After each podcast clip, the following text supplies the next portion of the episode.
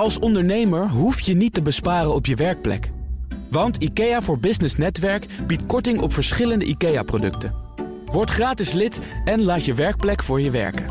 IKEA, een wereld aan ideeën. Ondernemerspanel. De gemeente Utrecht zoekt proactief naar ondernemers met financiële problemen. En nu de daling van de ziekenhuiscijfers doorzet... vinden horeca en de cultuursector dat zij ook wel weer open kunnen. Dat en meer bespreek ik in het ondernemerspanel. En daarin zitten Joyce Knappen van ProParents... en Remy Ludo Gieling, oprichter van AI.nl en ook dagvoorzitter. Goedemiddag. Hi, leuk om er te zijn. Alvast, ja. jawel, met uh, uiteraard ook jullie eigen nieuws. Joyce, wat is je eigen nieuws? Ja, uh, ik had eigenlijk geen eigen nieuws. Nou, ja, Remy. Ja, dat gedoe, hè? Nieuws, nou, nieuws, nou, week. Is er nog ander nieuws dan, uh, nee, dan nee, The nee. Voice? Ja, ik bedoel... gaan, gaan we het echt de, wel sorry, een keer maar... over hebben. Ja. ja. Nee, ik, ik, ik zat dus ook goed over na te denken, want het was een beetje een nieuwsluw weekje. Maar ik had wel iets heel Nou, cool. nieuwsluw? Nou, nee, oké, oké. Op, op mijn specifieke vakgebied over, over, over, over, Ja. over de kunstmatige intelligentietjes. Maar ik, had, ik was, eh, eh, even context. Ik eh, ben natuurlijk oud-hoofdredacteur van MT Sprout. Was altijd met startups en scale-ups in gesprek. Ja, met corona kom je ze gewoon minder vaak tegen. Zeker het laatste jaar, dat, toen, toen ik er weg ben gegaan. Maar toen kwam ik op Slush Festival in Helsinki. groot start-up conferentie. kwam ik. Hans Scheffer tegen van HelloPrint. In Nederland bekend als En ik ben er van de week op kantoor geweest, langs, om eens te komen kijken wat ze allemaal doen. En eh, wat een fantastisch bedrijf. Eh, hele eigenaardige, leuke, in positieve zin ondernemer. eh, die heel, helemaal f- hyper focust op, op hun bedrijfscultuur. Ehm, eh, en een van de dingen die hij zei, waar wat die mij was bijgebleven, is dat hij zei: ja, ik, wij stimuleren dus heel erg een ondernemingsraad. Heel veel eh, ondernemers die zeggen, nou, ondernemingsraad moet ik vooral niks van Dat hebben. zit Eh, natuurlijk lelijk in de weg bij alles wat je van plan bent. Precies. En hij zegt nee, dat, je moet juist zoveel mogelijk input halen van, de- van medewerkers. En willen alleen maar weten hoe we het beter voor ze kunnen doen. Dus dat vond ik een, nou, een leuke eh, afsluiting van de week. Open onder ondernemingsraad. Laten we het over bedrijfscultuur hebben. Want veel werkgevers, blijkt uit de laatste cijfers, laten nieuwe werknemers screenen op werkervaring, diploma's, schulden of ook een strafrechtelijk verleden. Meldt het FD. En bedrijven willen met zo'n screening integriteitsrisico's afdekken. Nou, Joyce, jij bent met je bedrijf natuurlijk ook actief op het gebied van goed werkgeverschap. Weliswaar Yes. op een ander vlak. Maar is dit goed werkgeverschap? Ehm, ik vond het een moeilijke toen eh, we het hier gisteren in de voorbereidingen over hadden. Ehm, omdat Ja, ik snap de behoefte. Hè? Ik snap, laat ik het zo zeggen, de positieve kant eraan. Dat we meer aandacht hebben voor cultuur, leiderschap, gedrag. eh, ethisch handelen in het werk. Hè? Dus ten aanzien van ja, allerlei veiligheidsvraagstukken en ethische kwesties. Ik denk dat dat heel goed is. Dat hebben we in de financiële wereld gezien, bij Defensie. Op allerlei plekken zitten mensen in posities waarin het belangrijk is dat ze in een split second ethisch goede beslissingen nemen. Dus dat je als werkgever de behoefte hebt. eh, wat voor mensen hebben wij in huis? Ja, die behoefte snap ik heel goed. Laat ik dat even voorstellen. dat een het goed- moeilijk, moeilijk thema. ja, wat ik er moeilijk aan vind, is dat op het moment dat je het wegzet in een screening, ehm, leg je daarmee ook de verantwoordelijkheid bij, oh, het aannemen, het is gescreend. Terwijl ik denk, ja, volgens mij ging het zelfs over dat er bankgegevens en dergelijke allemaal verzameld worden. Nou, volgens mij kan dat ook op een andere manier. Hè? Dus kun je mensen aan het werk allerlei dilemma's in assessments. Hè? We kun je op een andere manier trainen hoe ze beslissingen nemen. Dat is iets anders. Namelijk hoe gedragen ze zich in, rondom deze thema's. In plaats van zijn ze gescreend. Hè? Dat vind ik echt twee verschillende dingen. En daarmee heb je ook een verantwoordelijkheid dat als ze eenmaal bij je werken, hoe hou je dan dat gedrag wat je wil zien? En hoe is het leiderschap ingericht dat dat voorbeeldgedrag ook dat het eigenlijk steeds terugkomt in het doorlopende. persoonsgegevens stelt overigens ook wel bepaal- bepaalde voorwaarden aan het opvragen van gegevens. hè. Ja. Werkgevers mogen achtergrondgegevens opvragen als ze een gerechtvaardigd belang hebben, de informatie niet anders kunnen verkrijgen. Ja. En de sollicitant of de werknemer vooraf inlichten. Remy, heb je het daarmee denk je ook voldoende gewaarborgd dat hier geen misbruik van wordt gemaakt? Of dat werkgevers een boekje te buiten gaan? Nou ja, weet je, eh, het is als sollicitant waarschijnlijk heel onduidelijk wat een werkgever wel of niet mag vragen. En die- Er zijn, wij- zullen weinig mensen zijn, misschien een paar eh, net afgestudeerde law-studenten die dat precies eh, in de smiezen hebben. Maar de meeste mensen zullen dat, dat niet weten en het dan misschien ook maar ter goede trouw allemaal geven.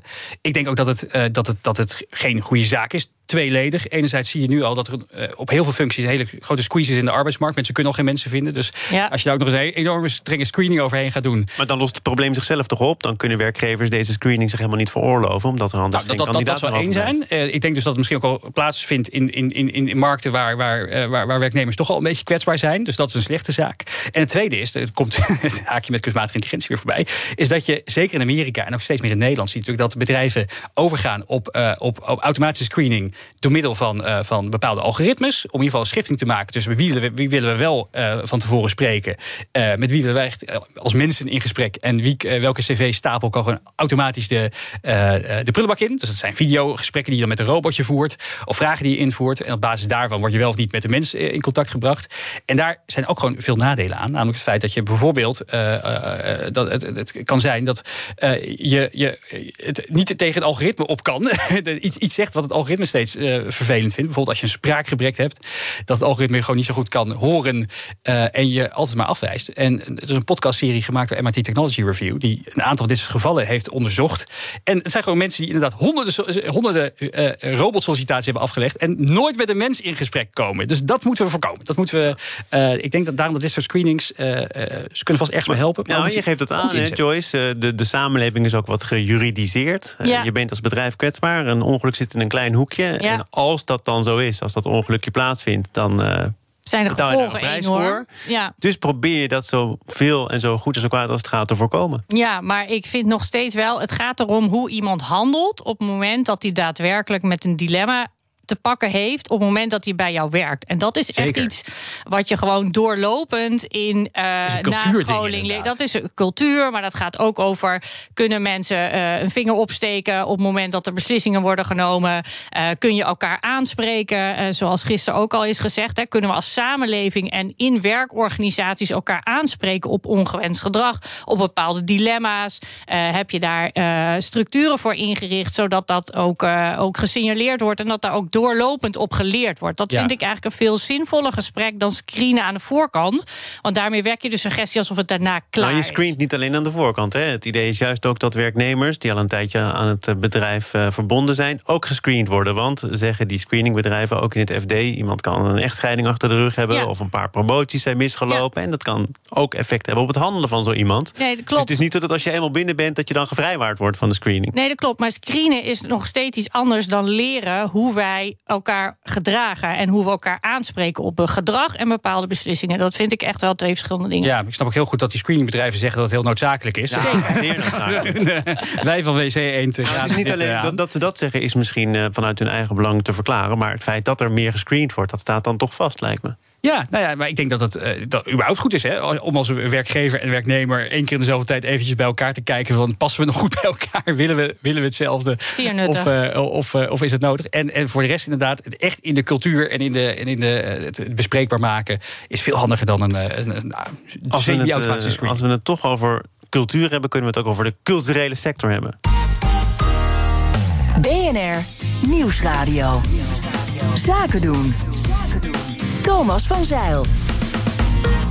Het ondernemerspanel is de gast met Joyce Knappen en Remy Ludo Gieling. Uh, is er een van jullie nog uh, naar de kapper geweest, Remy, in een theater? Ja, ik kan je zien, te kijken. Misschien de sportschool dan in een museum. Nee, ik heb geprobeerd een afspraak te maken, maar ik moet toch ernstig lang wachten. Ja, nee, maar je had dus nu ook een knipbeurt kunnen beleven in de kleine komedie of concertgebouw of op andere mooie culturele plekken.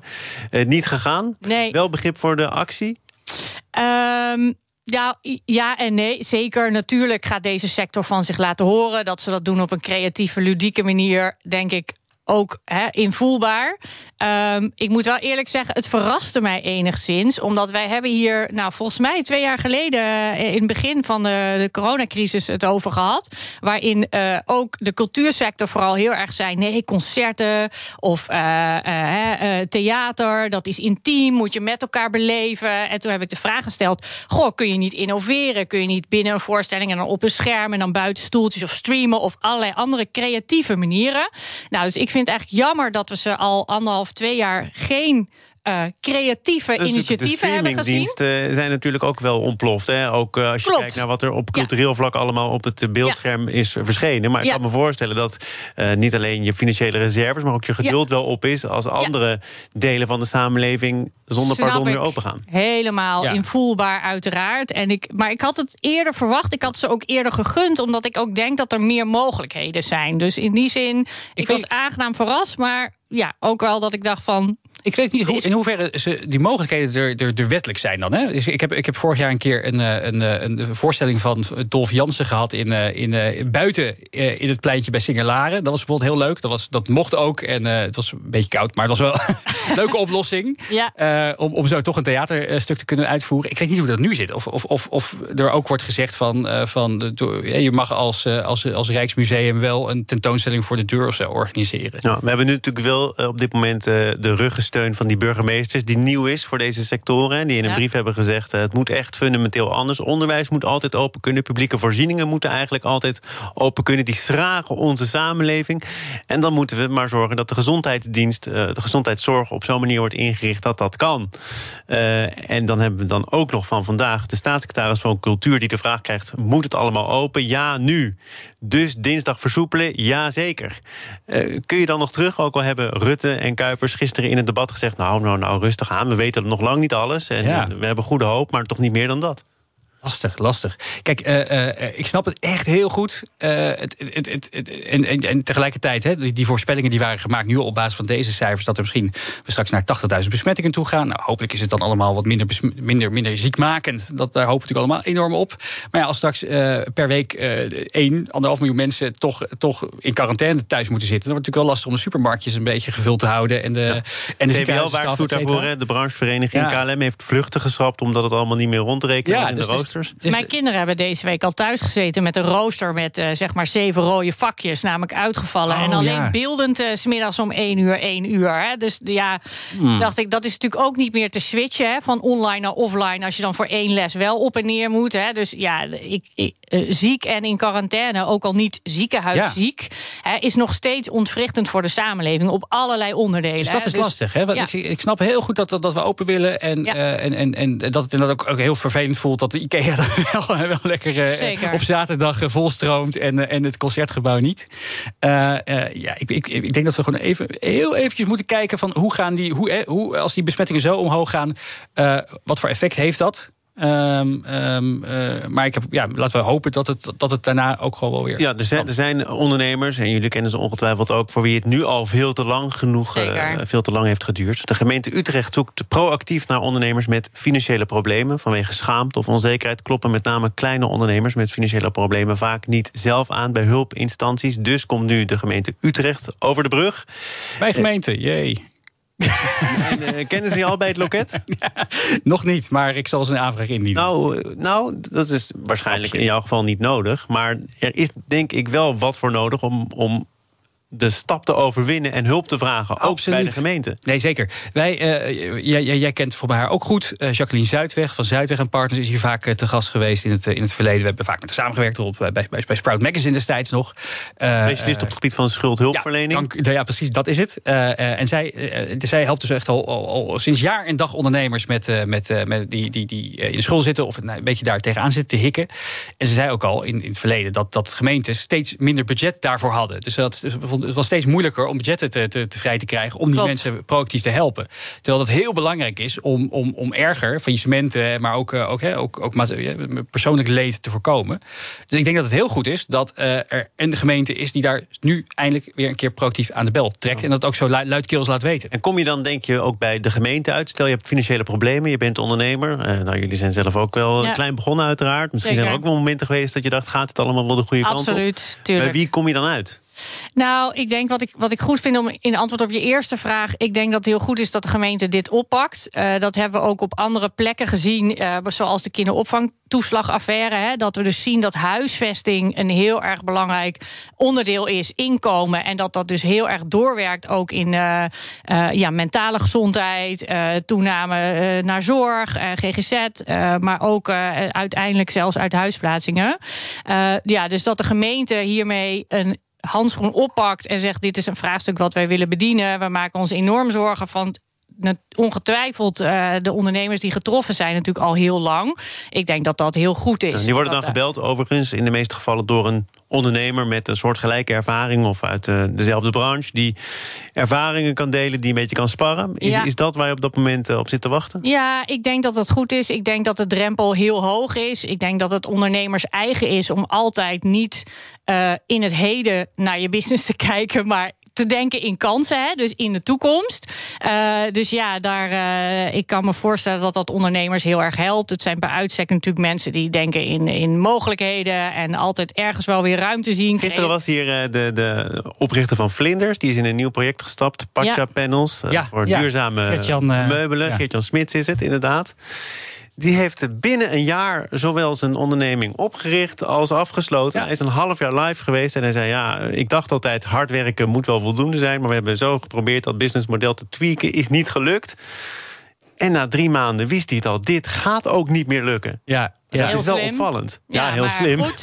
Nee, maar, maar beter ten halve gekeerd dan ten hele gedwaald. Hè. Zo is het ook. Hè. Ik denk dat je gewoon als ondernemer altijd aan het pivoten, zoals het dan zo mooi heet. Draaien, en draaien, ja. iteraties doet van hè, kan het anders en, snap ik de markt beter, moeten we het anders gaan doen. Maar, het is super lastig wanneer dat punt is. Hè. Want je, aan de andere kant hoor je ook verhalen van mensen die, uh, die, die, die dan heel succesvol zijn geworden. En waar, waarvan het dan jarenlang echt op het, echt op het randje van de afgrond doorgaan, was. Doorgaan, doorgaan, doorgaan. doorgaan, doorgaan. Precies. Dus ja, dat, ik denk dat er ook niet, niet een eenzijdig antwoord voor is te vinden. Maar waar je dat dan op baseert, ja, ik vind, ik vind het knap. Ik vind het, ik vind het dapper dat hij dat uh, zo heeft besloten. En ook, ook zo uh, naar buiten heeft gebracht. Hè, van, ja, dat is denk ik wel meer behoefte aan. En dat soort verhalen helpen ook. Ja. Hè, van mensen die echt hebben gezegd: ik heb een vrije val gemaakt, is niet goed gegaan. En niet alleen de, de hero stories daarna van en nu ben ik multimiljonair en X, Y, Z. Hè. Nee, maar gewoon wat is de weg die je doet op het moment dat je je bedrijf moet afwikkelen.